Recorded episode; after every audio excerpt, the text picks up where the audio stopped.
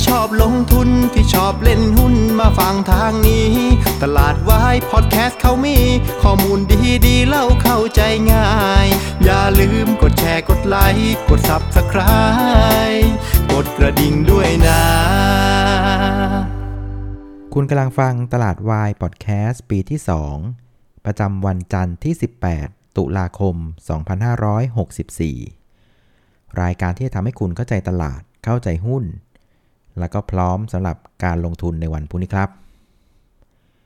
สวัสดีนะครับ วันนี้คุณอยู่กับน้าแดงจรูนพันธ์วัฒนาวงศ์เหมือนเดิมครับ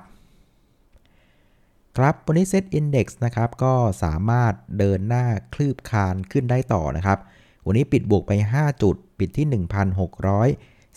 1,644 จุดนะครับ ก็ปรับตัวขึ้นประมาณสัก 0.3%พอๆกับอาเซียนนะครับ แต่ว่าถ้าเกิดไปเปรียบเทียบกับเอเชียโดยเฉลี่ยวันนี้นะครับ ก็ต้องบอกว่าบ้านเราเนี่ยเก่งกว่าเอเชียโดยเฉลี่ยนะครับ วันนี้เอเชียโดยเฉลี่ยเนี่ยบวกเพียงแค่ประมาณ 0.1%นะครับ เพราะว่าถูกแรงกดดันมาจากฝั่งของเอเชียเหนือที่วันนี้ส่วนใหญ่จะเป็นภาพของการติดลบนะครับ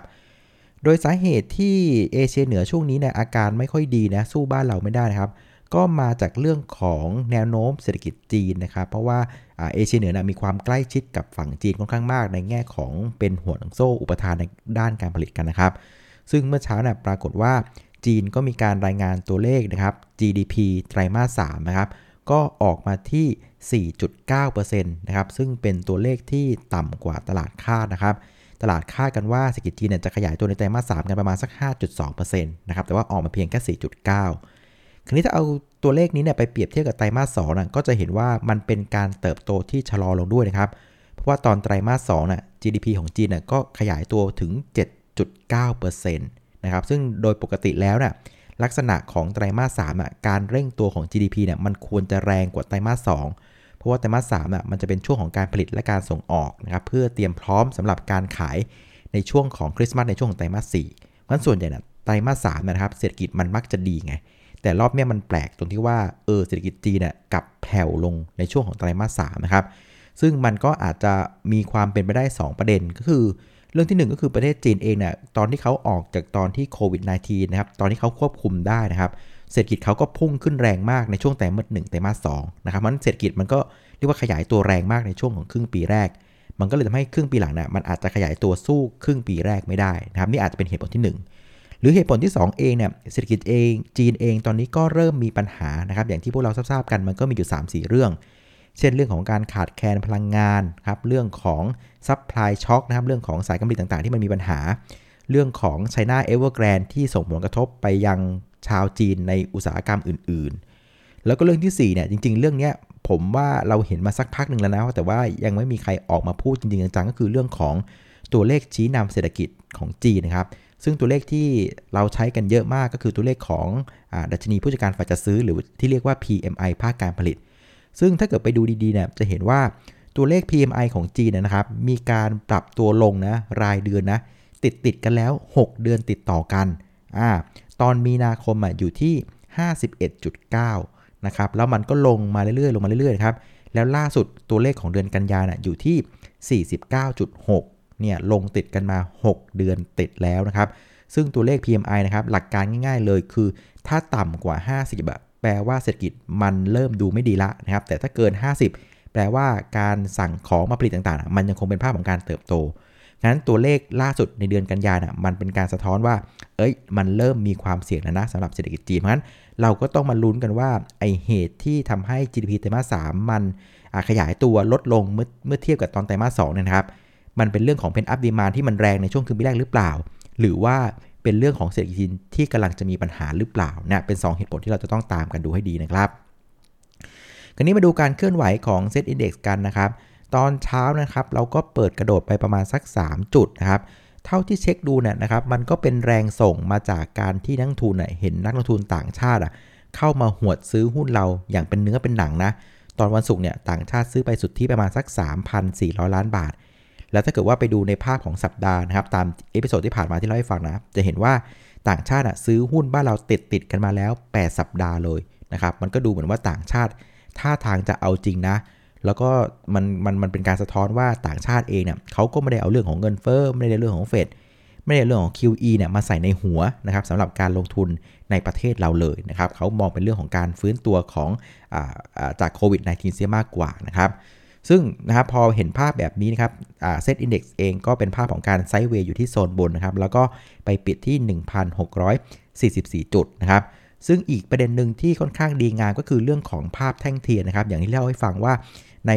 ช่วงที่ผ่านมานะครับตลาดหุ้นบ้านเราเนี่ยเป็นแท่งเทียนสีแดงติดๆกัน 4 แท่งติดๆเลย 4 5 แท่งติดๆนะครับซึ่งปรากฏว่าวันนี้การที่มันปิด 1644เนี่ยเราก็เลยเห็นเป็นแท่งเทียนสีเขียวแท่งแรก ในรอบ 6 วันทำการนะอ่าแท่งเทียนสีเขียวก็คือเปิดต่ำแล้วก็ปิดสูงนะครับ ซึ่งถือว่าเป็นอะไรที่ดีนะ แปลว่าเปิดแล้วทุกคนก็เข้ามาช่วยกันซื้อ แล้วมันก็ปิดอยู่ด้านบนนะครับ ซึ่งมันดีกว่าแท่งเทียนสีแดงค่อนข้างแน่เลย เพราะว่าแท่งเทียนสีแดงน่ะเป็นอะไรที่คนกระเหี้ยนกระหือรือเปิดสูงนะครับ แล้วจากนั้นก็ถูกทางรายการมาปิดต่ำเพราะนั้นการที่เราเห็นแท่งสีเขียวแท่งแรกในรอบหลาย ๆ วันนะคุณอาจจะใช้เหลี่ยมเนี้ยไปดูเรื่องของหุ้นก็ได้นะครับ ดูของดัชนีก็ได้ เมื่อใดที่เห็นแท่งแดงยาว ๆ แล้วมีเขียวแท่งแรกแบบเนี้ย อันเนี้ย เป็นสัญญาณที่ดีว่าอาจจะมีการกลับตัวกลับใจเข้ามาเริ่มซื้อกันอย่างเป็นเรื่องเป็นราวนะครับ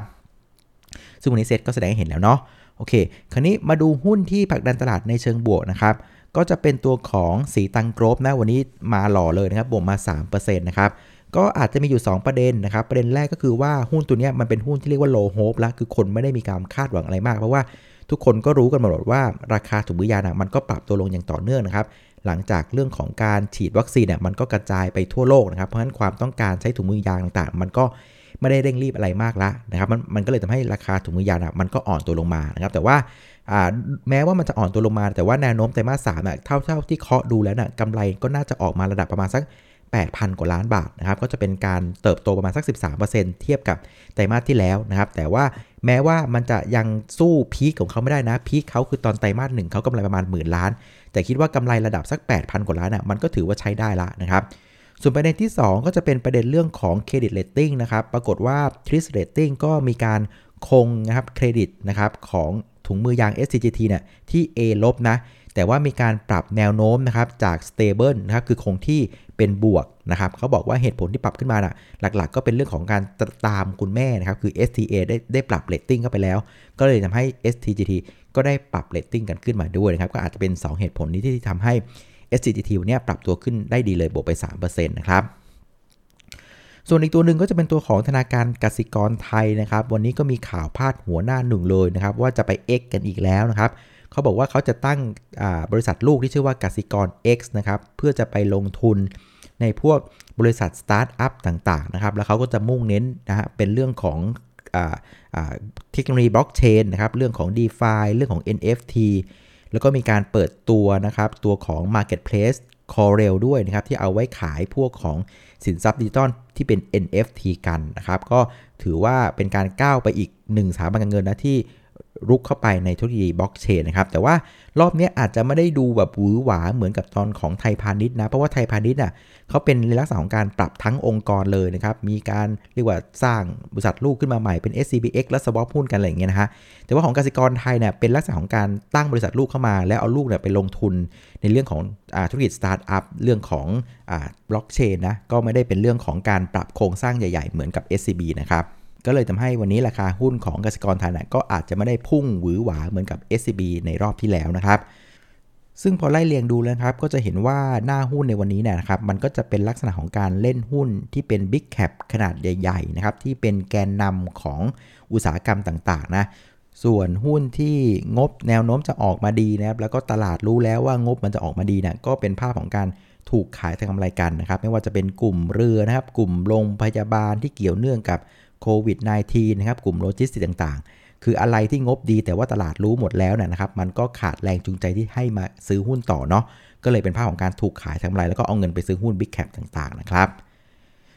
ส่วนผู้เล่นในตลาดวันนี้นะครับนักทุนต่างชาติก็เป็นเหมือนที่มองไว้นะครับ ก็เป็นภาพของการซื้อต่อเนื่องนะครับ วันนี้ต่างชาติซื้อไป 3,773 ล้านบาท ซื้อติดต่อกันเป็นวันที่4แล้วนะครับ รวมกัน 4 วันอยู่ที่ 13,000 ล้านบาทกลมๆนะครับ ส่วนนักทุนต่างชาตินะครับก็ยังเป็นภาพของการขายสุทธิต่อเนื่องเป็นวันที่5นะครับวันนี้ขายไป 1,793 ล้านบาท รวม 5 วันขายไป 12,000 ล้านบาทนะครับเพราะฉะนั้นจะเห็นว่าพฤติกรรมของทั้งคู่เนี่ยยังเป็นลักษณะของการวัดพลังกันนะครับโดยต่างชาติเนี่ยเขาก็มองเรื่องของการฟื้นตัวนะครับการแก้ปัญหาของโควิดที่ดีขึ้นเรื่อยๆนะครับก็ลุ้นเรื่องของการฟื้นตัวของเศรษฐกิจก็มาทยอยเก็บพวกของหุ้นขนาดใหญ่กัน ส่วนนักทุนสถาบันในประเทศเนี่ยมันก็เป็นภาพของการที่ว่าอมหุ้นพวกเนี้ยนะครับมาตั้งแต่โซนล่างละเขาก็ใช้จังหวะเนี่ยในการหมุนทำกำไรกันนะครับส่วนการซื้อขายวันนี้นะครับก็อยู่ที่8254 ล้านบาทนะครับก็ลดลงไปจากเมื่อวานนี้ประมาณสัก5%นะครับก็อาจจะเป็นว่าวันนี้มันไม่ค่อยมีประเด็นอะไรใหม่ๆแรงๆก็เลยทำให้มูลค่าการซื้อขายมันไม่ค่อยจะร้อนแรงเท่าไหร่นะครับ สุดท้ายนะครับมาสู่ประเด็นที่จะส่งผลต่อตลาดหุ้นในวันพรุ่งนี้นะครับ คืนนี้เนี่ยผมว่าจุดที่น่าสนใจนะคือ เราอยากจะรู้เหมือนกันว่าตลาดหุ้นอเมริกาน่ะจะตอบรับนะครับหรือว่าแคร์เศรษฐกิจจีนมากน้อยอย่างไร หลังจากเมื่อเช้าเนี่ยจีนรายงานตัวเลข GDP ออกมาต่ำกว่าคาดนะครับ ซึ่งถ้าเกิดว่าคืนนี้อเมริกาหรือดาวโจนส์ติดลบหนักๆเนี่ยนะครับผมว่าอันเนี้ยมันอาจจะสะท้อนว่า เอ้ย นักลงทุนอเมริกาก็กังวลเหมือนกันว่า ถ้าเกิดจีนไม่ไหว อเมริกาก็ไม่น่าจะไหวนะ ถ้าเป็นภาพแบบเนี้ย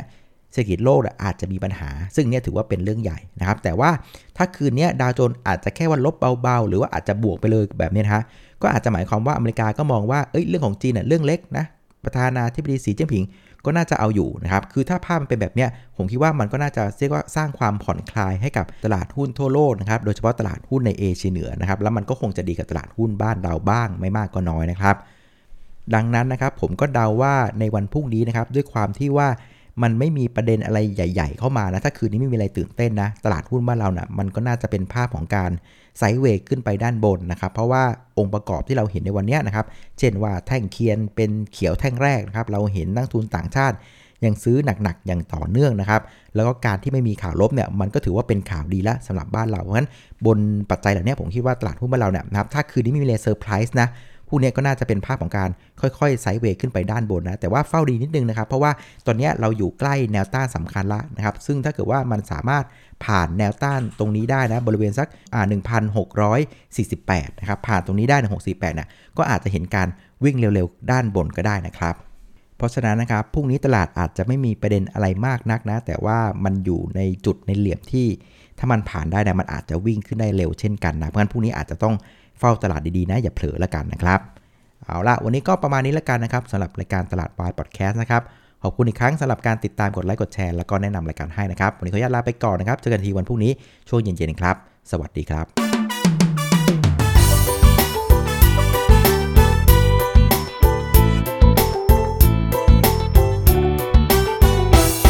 หากใครที่ชอบลงทุน ชอบเล่นหุ้นมาฟังทางนี้ ตลาดวายพอดแคสต์เขามี ข้อมูลดีดีเล่าเข้าใจง่าย อย่าลืมกดแชร์กดไลค์กด Subscribe กดกระดิ่งด้วยนะ